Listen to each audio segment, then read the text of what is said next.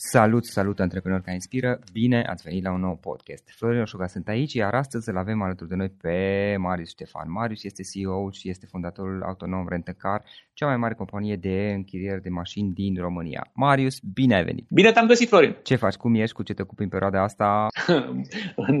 e sezon plin uh, pentru, pentru noi în, uh, în business. Uh, așa foarte pe scurt, noi facem mai multe lucruri, dar o parte importantă în business nostru e lucrăm cu companiile. Și cumva ce vedem așa din relația cu companiile e din martie până în mai e plin de întâlnit, proiecte, discuții și așa mai departe. După aia iunie, iulie și august așa mai slow uh-huh. și după aia lumea se întoarce din vacanță în septembrie cu chef de treabă și o țin iar întâlniri intense, proiecte, discuții noi până în noiembrie. După din decembrie, așa la început, iar să mai liniștesc un pic lucrurile. Așa că acum suntem în plin, plin uh, sezon de, de discuții cu companiile. Super. Marius, uh, care este povestea autonom Rentecar și până la urmă povestea ta? Deci cum ai început totuși? Cum ai ajuns până la tot ceea ce faceți acum? Da, e... Uh, pentru mine a fost așa o călătorie foarte, foarte interesantă. Eu sunt din Piatra Neamț uh, și ca orice, sau ca aproape toți uh, nu știu, românii născuți în, uh, în provincie și așa un pic ambițioși, la 18 ani m-am vrut să plec de acasă. Da? Și răspunsul și calea pentru mine a fost uh, să vin la București. Am făcut, uh, am venit la școală, am făcut aici relații economice internaționale și am dat așa de nouă lume. Eu nu știu, înainte în, în București și aici foarte repede am învățat, să zic așa, cum, cum stau lucrurile. Am intrat într-o asociație studențească în IESEC, a fost o super, super experiență pentru mine. Am început și a doua facultate în paralel și am și mă așa angajat full-time la vremea respectivă la o divizie din grupul ProTV. Și acum, uitându-mă în număr, habar n-am cum gestionam timpul cum reușeam să fac atât de multe lucruri, dar cumva le-am, le-am dus la capăt pe, pe toate. Și după ce am terminat facultatea, mi-am schimbat uh, și am făcut și un master uh, și mi-a schimbat cumva și jobul, pentru că am făcut vreo patru ani de advertising și uh, publicitate destul de specifică într-o zonă marketing direct, uh, am zis ok, să văd cum e și din partea clientului. Da? Și m-am mutat uh-huh. la o mhm. companie care făcea, uh, era foarte activă în consumer products. Da? Și am, m-am angajat ca junior brand manager, pe brand manager, pe marketing manager. Și cumva prin anul 2001 eram uh, la 25 de ani, aveam 510 oameni în subordine, un buget uh, foarte mare, eram top 10 bugete de uh, spending pe TV în România. Um, na, făceam lucruri foarte interesante, învățam o grămadă, mi se părea că am ajuns la, nu știu, vârful carierei profesionale tot ce pot să fac mai departe. Și atunci am primit un telefon țin așa cum în 2001, de la un prieten foarte bun din facultate și când a început să folosească ce mai face, de fapt mă din America. Da? Și era acolo și făcea un MBA. Și, înțeles, prima mea întrebare a fost, ok, ce e MBA?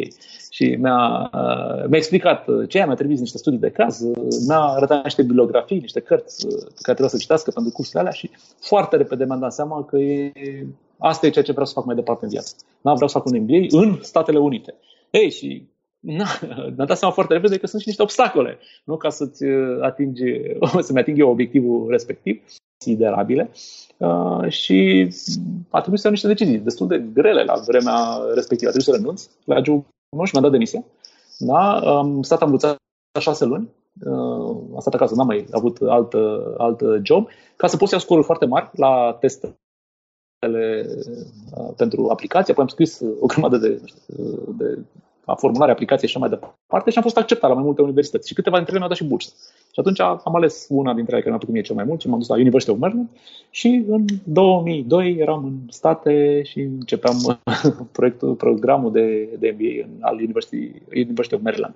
Și a fost o experiență super tare acolo uh, pentru, pentru mine uh, și nu neapărat în prisma informațiilor da, pe care le-am, le-am acumulat uh, acolo. Chiar îndrăznesc să spun că dacă, mai ales acum când totul e, e, e online, dacă iei curicula, a trebuit să vezi, ok, care sunt cărțile recomandate pentru un curs de MBA și le citești pe toate, îndrăznesc să spun că vei ști mai multe decât orice student care a absolvit vreodată uh, facultatea respectivă. Și de asta, cursul nu e doar despre informații, despre lucruri pe care ai făcut, dar mai mult este despre mentalitate, despre cum pui problema și ce înveți de la, doar, și de la profesorii care sunt acolo, dar și de la ceilalți studenți care sunt alături de tine. Pentru că, în general, proiecte, programe de genul ăsta e o diversitate foarte mare. Noi am studenți din peste 60 de țări și uh, fiecare cu na, background-uri diferite și cu experiența mea acolo, adică ce am luat de acolo a fost o schimbare foarte puternică de mentalitate. La ce fel de întrebări pun, uh, am, puneam înainte și ce întrebări puneam după, cum reacționez, în ce mod abordez orice problemă.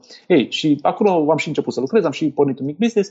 Uh, din nou, trăiam The American Dream, dar uh, simțeam că îmi, îmi lipsește ceva și țineam tot timpul legătura cu ce se întâmplă în România și la un moment dat am zis, ok, hai să văd dacă ce am învățat în Statele Unite n-aș putea să aplic în uh, România, într-o zonă care mi-era mie foarte uh, dragă în antreprenoriat. Pentru că părinții mei uh, cumva pornit niște mici proiecte antreprenoriale imediat după Revoluție și eu și fratele meu fusesem implicate în ele, adică ajutam chiar dacă eram în școală și după aia în liceu, eram tot timpul acolo pe lângă, pe lângă ei și ne-a plăcut foarte mult uh, ce se întâmplă acolo și am zis, ok, nu putem să facem și noi ceva uh, singur și am pornit mai multe, m-am întors în România, am pornit mai multe, mai multe business, mai multe proiecte în tot felul de direcții, unele nu au mers, altele au mers hmm, so and so, dar câteva s-au dezvoltat destul de frumos. Și businessul ăsta de care mă ocup acum uh, autonom uh, a pornit așa, dintr-o joacă. Tatăl meu mă fusese la să mă viziteze, era foarte mândru acolo. Da. Are un băiat absolvit uh, o făcut în Statele Unite și după am închiriat o mașină. Și le-a plăcut foarte tare ideea asta. Zic, cum omul ăla are încredere în mine să, să-mi dea mașina lui. Știe că suntem din România. Nu crede că eu să-i uh-huh. furăm. Și zic, tata, stai un pic, uite, e o companie, nu e un om, nu e mașina lui. Uite, ăsta e modelul de business. Când auzi tata, vai, ce frumos.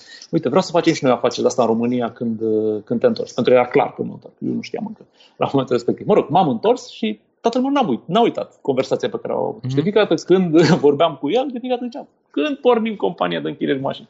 Ei, și eu, învățat de la MBA, am făcut un uh, market research. M-am uitat în zona Moldovei să văd și ne mai închiriază mașini. Care e potențialul pieței? Da, ce învățasem eu la școală. Și rezultatele au fost dezastruoase. Adică nu închiria nimeni mașini și nu era nicio companie de închiriere mașini pe acolo.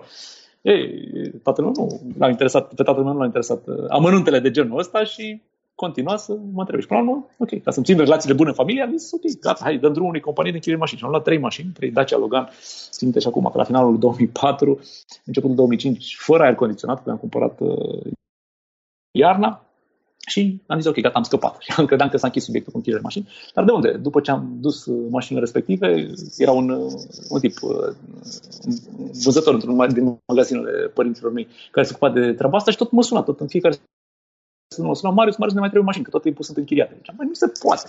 În Piatra Neamț, în de 80.000 de locuitori, cine închiriază o mașină? Dar, din nou, după ce am avut așa câteva luni la cap, am luat încă o mașină, pe aia, încă două și așa mai departe. Și am terminat anul 2005 cu vreo 14 mașini.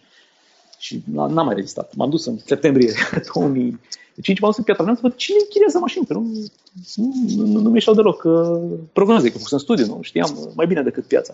Ei, și ce am descoperit acolo, după ce am văzut cine închiria de pe mașină, am mai putut să dorm bine noaptea vreo două luni. Da? Pentru că am descoperit că clienții mei, de fapt, erau românii care lucrau în străinătate. Da? Și am început să dau seama cam cât sunt și cam care sunt obiceiurile de consum, țară, nevoia. Ei când veneau în țară închiriau mașini. Aveau nevoie de mobilitate. Da? Că mulți, și asta se întâmplă și astăzi, își lăsaseră copii, veneau acasă să-și viziteze rudele, unii își construiau case, deci era un dute vino între Italia și Spania, în mod acolo sunt cei mai mulți, peste un milion de români în Italia și în, și în Spania și veneau, pe vremea veneau cu autocarele. Ce mult după aia au început să vină cu, cu, cu avioanele low cost. Ei, și când veneau acasă de la aeroport, ca să ajungă de la mai de la țară sau din orașe mai mici din, din provincie, aveau nevoie de mobilitate. Și ei erau obișnuiți cu serviciul ăsta din afara României, dar nu-l mhm. oferea nimeni pe aici, unde ei. Și mai ales faptul că am pornit din Moldova a fost un avantaj pentru că marea majoritate a românilor care lucrează da. în sunt din cea mai săracă regiune din țară, adică din Moldova. Și atunci am avut timingul corect, am avut poziționarea corectă, am început cu mașini foarte ieftine și cu prețuri foarte mici, am avut o poziționare low cost, asta a fost și strategia noastră la început. Uh-huh. Da? Și uh, am avut, după aia, după ce am testat uh, proiectul pilot uh, ăsta în Pietra Neamț, am avut și resursele necesare ca să pot să-l dezvolt proiectul mai departe. Dacă după aia celelalte afaceri care mergeau foarte bine, am afaceri în domeniul publicității în principal, call center și nu știu ce, da, uh, am început să le vând.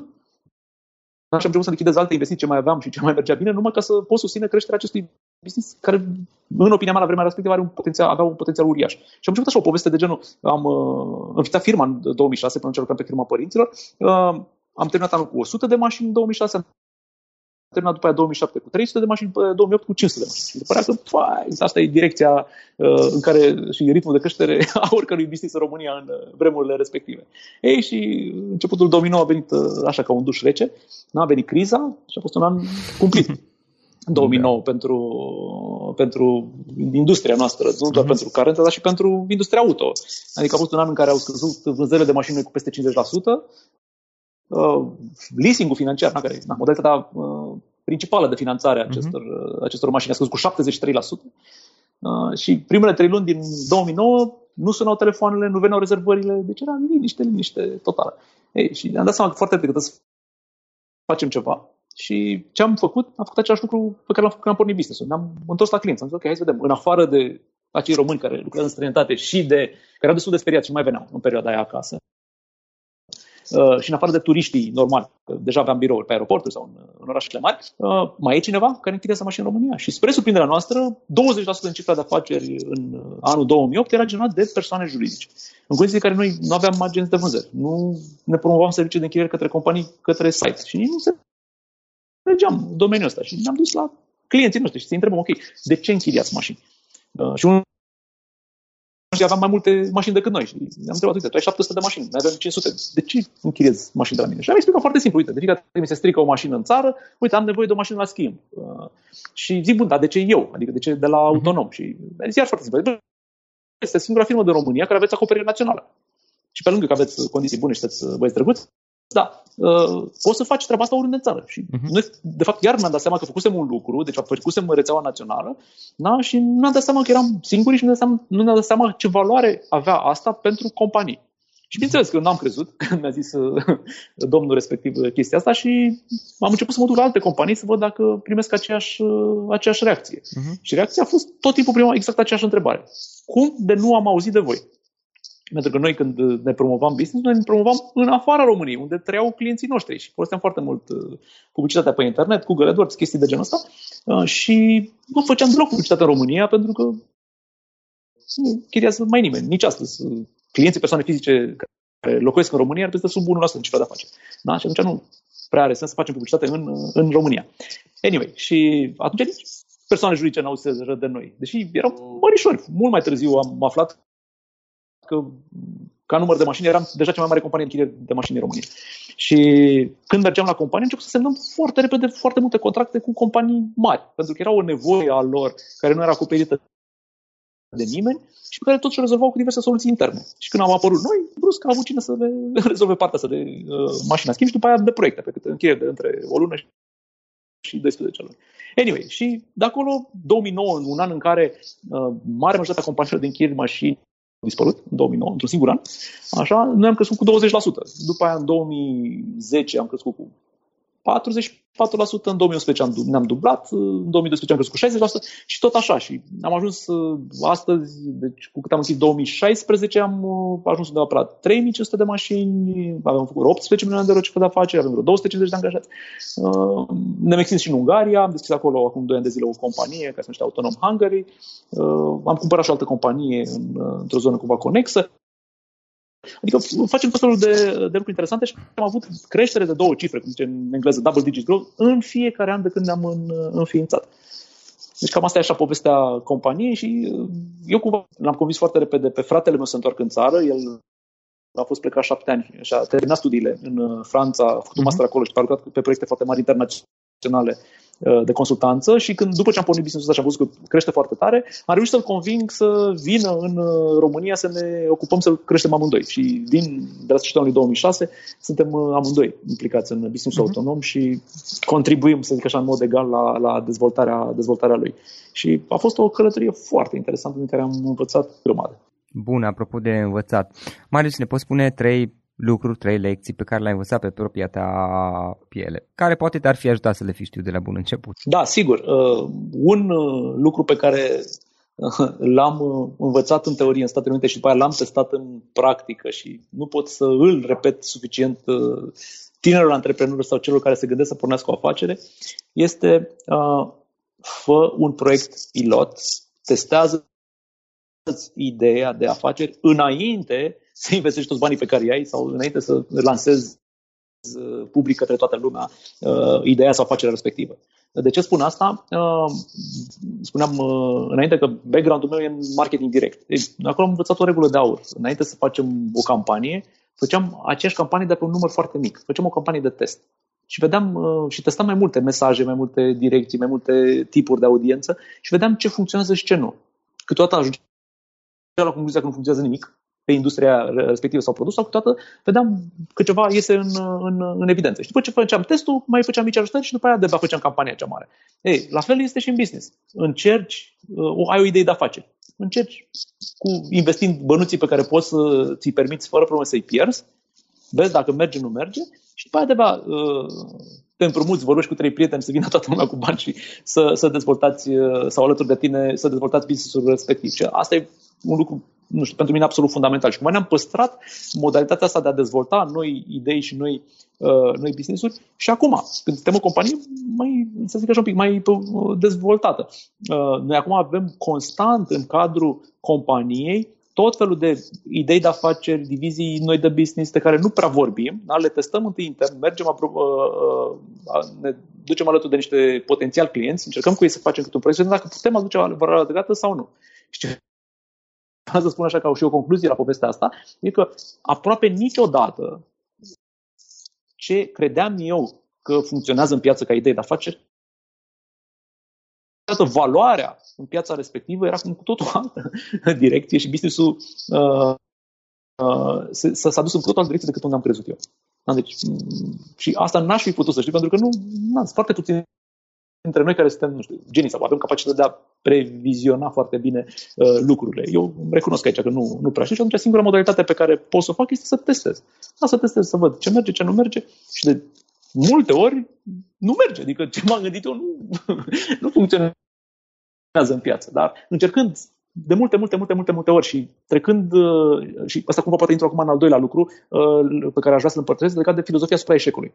Da? Uh, pentru că sunt două modalități, în opinia mea, la care poți să te uiți la eșec. Să, și prima modalitate e o descurajare de asta totală. Bă, sunt prost, am încercat ceva, nu, nu mi-a ieșit și asta e din cauza mea. Sau a doua, și asta cumva văd destul de mult răspândit în România și în Europa. Și a doua Uh, modalitate este, ok, am dat greș, ce pot să învăț din asta?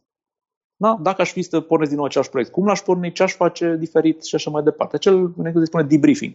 Da? Și să fie o modalitate și să vezi eșecul și asta am văzut mult în, în, în state, modalitatea asta de a, de a, de a privi eșecul, da? să vezi eșecul ca acea lecție super uh, valoroasă da? din care poți să înveți foarte multe.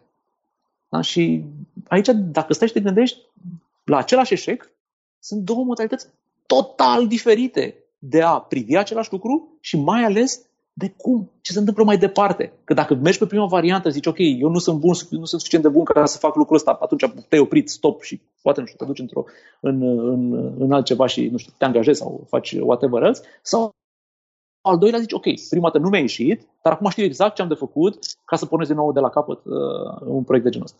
Da? Deci, două lucruri total diferite și depinde doar de tine când privești același lucru. Da? Și al, uh, al treilea lucru pe care, pe care l-aș, l-aș împărtăși e legat, legat, este legat de învățarea continuă. Da? Uh, eu credeam, uh, na, na, și eu mai, mai tânăr, credeam că în momentul în care se termină școala, se termină și învățarea un, o facultate, uh, faci un master, okay, ceva minunat, sau dacă ai ambiții foarte mari, nu știu, un MBA sau un doctorat, și când se termină școala, gata. Bun, ai pus, știi cum, ai pus pixul jos și acum te-a pus și tu de treabă. Adică, ok, suficient cu învățarea. Dar de unde? Ce am descoperit uh, din uh, business și că învățarea nu se oprește niciodată. Da? Și că singurul moment în care te oprești din învățare este când mori. Da? Poți să alegi, și asta, din păcate, iar văd destul de mult asta în jurul meu, poți să alegi să uh, conștient să nu mai înveți. Dar în momentul ăla, în opinia mea, ești mort, chiar dacă tu încă mai, mai mergi, dar uh, faptul că nu mai, nu mai înveți, gata, să cam terminat totul. Ei, și cumva, pornind de la, de la lucrul ăsta, e ceva ce am, încercăm foarte tare să, să implicăm în toate companiile în care suntem implicați. Suntem și eu și Dan suntem, suntem implicați. Da? Încercăm să avem mecanisme și sisteme astfel încât să încurajăm foarte tare și nu mai doar să încurajăm, dar și să monitorizăm învățarea continuă a colegilor, colegilor noștri. Și le punem la dispoziție tot felul de instrumente, avem peste tot toate birourile noastre în biblioteci, au acces la foarte multe programe de training, participare la seminare, bugete aproape nelimitate pe, pe zona asta. Sunt programe interne de coaching, încurajăm să participe la grupuri tip master. Mai facem o grămadă de, de lucruri pe, pe partea asta în care să uh, aibă la dispoziție instrumente ca să poată să continue să învețe câtă vreme vor fi partea organizației noastre Uh, și rezultatele sunt destul de remarcabile. Adică uh, un lucru, ok, nu vreau să mă laud, dar un lucru care pentru noi e foarte important și un lucru care ne mândrim uh, cel, mai, cel mai tare este că trei ani la rând, ultimii trei ani de zile, acum suntem, când avem interviu, suntem în martie 2017, deci ultimii, ultimii trei ani până în 2016, am fost desemnați angajatorul anului, cel mai bun angajator da, de către o companie asta globală de resurse umane care face un studiu legat de engagement, spune în engleză, de gradul de implicare a angajaților în ceea ce fac. Da? Și cumva, cred că partea asta de învățare continuă are un impact major în gradul de implicare al colegii noștri în ceea ce fac. Uh, Marius, o altă întrebare, o carte pe care o recomand ascultătorilor podcastului nostru? Uh, aș recomanda două, dacă îmi dai voie, că sunt cumva din, din, din zone, zone diferite. Uh, o carte, aș recomanda o carte pentru cei care sunt poate mai la început în zona de management, adică care vor să uh, își dezvolte abilitățile de management. Uh, cartea se numește Cele 12 elemente ale managementului performant. Sună foarte ciudat uh, titlul și titlul spune și ce e în carte. Adică cartea de fapt are 12 capitole în care fiecare capitol e câte un element. Da? E o carte destul de seacă. Uh, și o carte care uh, are o caracteristică specială. E scrisă de niște statisticieni. Sunt doi cercetători de la, care lucrează pentru Gallup, pentru organizația asta globală de cercetare de piață și care au făcut un lucru, în opinia mea, absolut remarcabil. Ce au făcut? Au intervievat, atenție, 10 milioane de oameni. 10 milioane. Și, ok, deci, și de angajați în companii. Și i-au întrebat uh, despre cum se întâmplă lucrurile la ei la, la muncă. Și când a întrebat despre șefii lor, i-a întrebat, ok, considerați că e un șef bun, un șef mai puțin bun, ce face bine, ce face mai puțin bine. Păi au clasificat uh, șefii în, ok, așa da și așa nu. Și păi au întrebat, bineînțeles, și toți șefii din, uh, din echipele respective. Și după aia s-au uitat, ok, ăștia care oamenii lor zic că fac lucrurile bine, ce fac? Și după aceea ce fac diferit față de ăilalți? Și cumva un volum atât de mare de informații le-au codificat și au ajuns la 12 elemente pe care se sugerează să le faci sau să le ai în vedere când gestionezi o echipă, o companie, tot timpul când, când lucrezi cu, cu oameni, 12 lucruri pe care, pe care trebuie să le ai în vedere. Și pornind la lucruri extrem de simple, adică un lucru la care nici nu mi se pare atât de clar și uh, când nici nu are rost să vorbim despre, de exemplu, elementul numărul 1. Îi zic așa că asigură-te că oamenii tăi au la dispoziție toate uh, utila, nu, nu utilaje, toate uh, instrumentele de care au nevoie să-și facă treaba. Da? Și eu eram ferm convins când, după ce am citit cartea asta, am pus o întrebare în companie. Zic, măi, aveți tot ce vă trebuie ca să faceți treaba? Ei, și răspunsul era, nu. Eu credeam că au tot ce trebuie, că nu aveam restricții de buget pe achița, nu știu, de laptop, telefon și așa mai departe. Nu, am descoperit că erau lucruri cu care ei credeau că nu e ok să le ceară, dar și până n-am pus întrebarea, până n-a fost un lucru pe checklist, da, uite, asta trebuie să discutăm, elementul 1, elementul 2, nu știu ce, nu, nu, nu, nu l-am în discuție și nu îl rezolvam. Era o problemă pe care am venit, dar care eu nu știam. Ei, eu aș sugera oricărui ascultător da, să intre, să uite pe cele 12 elemente, chiar dacă nu vreți să intrați în detaliile cărții, nu știu ce, să vedeți dacă se întâmplă lucrurile în firmă. Da? Deci asta e o, uh, o carte pe care o, nu știu, o recomand cu, cu, cu toată, toată inima. Și a doua, uh, a doua carte uh, e o carte care, din păcate, încă n-a fost tradusă în română. Chiar sunt implicat un pic într-un proiect ca să sprijin traduce în limba română. Autorul, pe autorul cheamă Frederic Laloux. Cartea se numește Reinventing Organization. Tipul ăsta, uh, Lalu, a fost consultant la McKinsey mai mulți ani de zile. La un moment dat și-a dat uh, demisia, că avea el o idee să facă un pic de cercetare. Și a scris o carte, a scris o carte în 2014, da, în care uh, el spune care crede el că e viitorul în management. Da? Analizează un pic de trecut și clasifică diverse etape în uh, dezvoltarea omenirii și, uh, și are așa un, uh, niște modalități de a le clasifica etapele din management și după aceea spune, uite, astea sunt niște și analizează câteva companii și spune, uite, astea sunt niște companii care eu cred că uite, așa o să se întâmple uh, lucrurile în, uh, în viitor. Și uh, cumva, na, și titlul cu Reinventing Organizations. Cartea este absolut uh, fascinată și mă fascinată. Am citit de mai multe ori. Mi-a făcut mare plăcere să o citesc și am luat multe idei pe care uh, am încercat să le implementăm la noi în uh, companie. Și cartea urmează să apară în română. Așa sperăm. Nu garantez, dar sperăm uh, să, să apară anul ăsta. Da, ok, dacă nu mai devreme sau mai târziu. Marius, unul mai multe instrumente pe care tu obișnuiești să le folosești în activitatea ta ca să lucrezi. Fie că e vorba de servicii online, aplicații mobile sau diverse tool pe care tu le folosești când, când lucrezi. Uh, aici uh, mi-a plăcut foarte mult o carte și o carte pe care o recomandăm și uh, colegii noștri, din câte știu, autorul ei a fost și invitat la voi. E vorba de Octavian Pantiș, care este o carte care se numește Musa List. list. Și cumva el zicea că, ok, când te uiți la cum te organizezi, da? dacă orice altceva nu funcționează, mă, măcar așa. Ia o foaie de hârtie, scrie la începutul zilei trei lucruri pe care poți să le faci în ziua respectivă da? și fă Dacă totuși nu le-ai făcut la finalul zilei, ziua următoare, ia o foaie de hârtie, uite ce a mai rămas din ziua respectivă, pune-le la începutul listei, scrie acolo, mai completează până la trei și continuă procesul. Și asta e, zicea că e mhm. musai lista, e cea mai de bază tehnică de timer. Da. Și cumva uh, am reținut de acolo și mi-am dat seama că ați face o listă și a te ține de ea. Eu nu folosesc uh, software gen, nu știu, Evernote sau Notes-ul de aici, ci folosesc calendarul foarte mult. Mă rog, eu, preferința mea e Google. Calendarul din Google și acolo îmi pun uh, două tipuri de activități. Odată întâlnirile pe care le am, că sunt destul de multe, e cumva partea cea mai, uh, cea mai mare a activității mele și în afară de asta to-do list. Lucrurile de făcut le pun tot în calendar. Da? Și atunci am, dintr-o singură privire și cu alerte, lucrurile pe care le-am de făcut în, în fiecare zi. Și uh, cumva ce nu am reușit să fac sau uh, din diverse motive într-o zi, eu automat le transfer în ziua următoare. Și atunci mă asigur că am tot timpul, tot timpul vizibilitate pe lucrurile de făcut. Și practic și că sunt tot timpul... de pe laptop sau pe telefonul mobil le faci, nu le mai scrii pe hârtie. Exact. Cele mai, cel mai mult folosesc telefonul mobil, mm-hmm. de departe. Așa, adică laptopul da. folosesc când am descris, nu știu, mail-uri mai lungi sau am de creat ceva documente. Și la fel, iar un lucru care, pe care, care când am spus uh, mai multor prieteni, mi-au zis că nu prea sănătos la cap, eu citesc toate cărțile pe care le citesc de pe, de pe telefonul mobil. Adică eu citesc foarte mult pe Kindle în engleză și în afară uh, cărților poate în română sau în format fizic, da, și acolo excepțional, prefer să citesc în, uh, în format electronic și prefer să citesc pe telefon mobil, pentru că am tot timpul la îndemână, am foarte multe, uh, da, am poți, foarte multe cărți. Oricând. Da, pot să reiau da, oricând și mai, mai important decât atât, când am un moment am 5 minute libere, am 10 minute libere, pot imediat să scot telefonul, să-i dau drumul uh, să, să-mi continui lectura, să mai citesc, uh, nu știu, un paragraf, da, da, da. un capitol, un nu știu ce. Că e tot timpul la îndemână și faptul da. că de multe ori cumpăr uh, în paralel uh, și varianta electronică scrisă, dar și varianta audiobook și Kindle-ul uh, are uh, varianta asta de, ok, ai citit uh,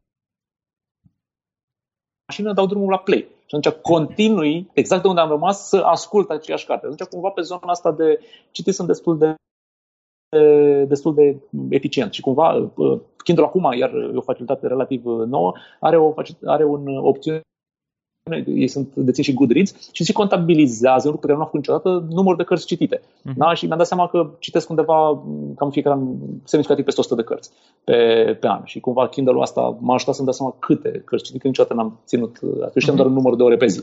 Dacă citesc în fiecare zi câteva ore. Avantajul telefonului este că, într-adevăr, poți să folosești mai ales că ai abonament de date mobile și online, totul uh, poți să folosești perioade relativ scurte de timp, inclusiv când stai la coadă la cumpărături, de exemplu, poți să stai să mai citești că două minute dacă sunt 10 oameni în fața ta, într-adevăr. Uh, Marius, cum putem afla mai multe despre activitatea ta? Păi, na, sunt o persoană destul de publică și zic eu destul de uh, accesibilă.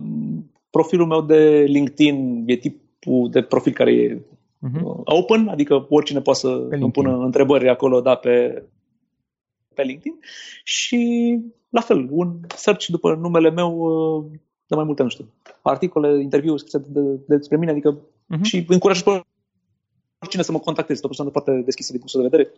mariusalondautonom.ro Dacă vreți să mă întrebați orice, uh, puteți Super. dau foarte ușor uh, de mine. Super. Și în final, Marius, o idee cu care să sintetizăm toată discuția noastră. Dacă ar fi să lași ascultătorii podcastului cu o singură idee să plece acasă din acest podcast, care ar putea fi aceea? Indiferent de ce vreți să faceți mai departe, încercați la, la, încercați la o scară mică, da? și după aia, după ce și încercați mai multe lucruri în paralel, aici e un lucru destul de controversat, dar eu cumva asta cred, să încerci mai multe lucruri în paralel și după ce ți-ai validat încercarea, ideea la scară mică, după aia go big cu, cu ea. Deci asta e cumva mm. e mhm. un lucru fundamental pe care îl fac și cumva care îmi permit să-i sfătui pe, pe toți, toți din jurul meu să fac așa. Da. Deci testează mai multe idei la scară mică, iar apoi alege cele care să zici sunt câștigătorii și go big cu, cu acea idee care, care merită să o duci mai departe. Marius, mulțumim foarte mult pentru timpul acordat, știu că ești de altfel foarte ocupat, mulțumim încă o dată foarte mult și mult succes mai departe. Îți mulțumesc foarte mult, Florin, numai bine!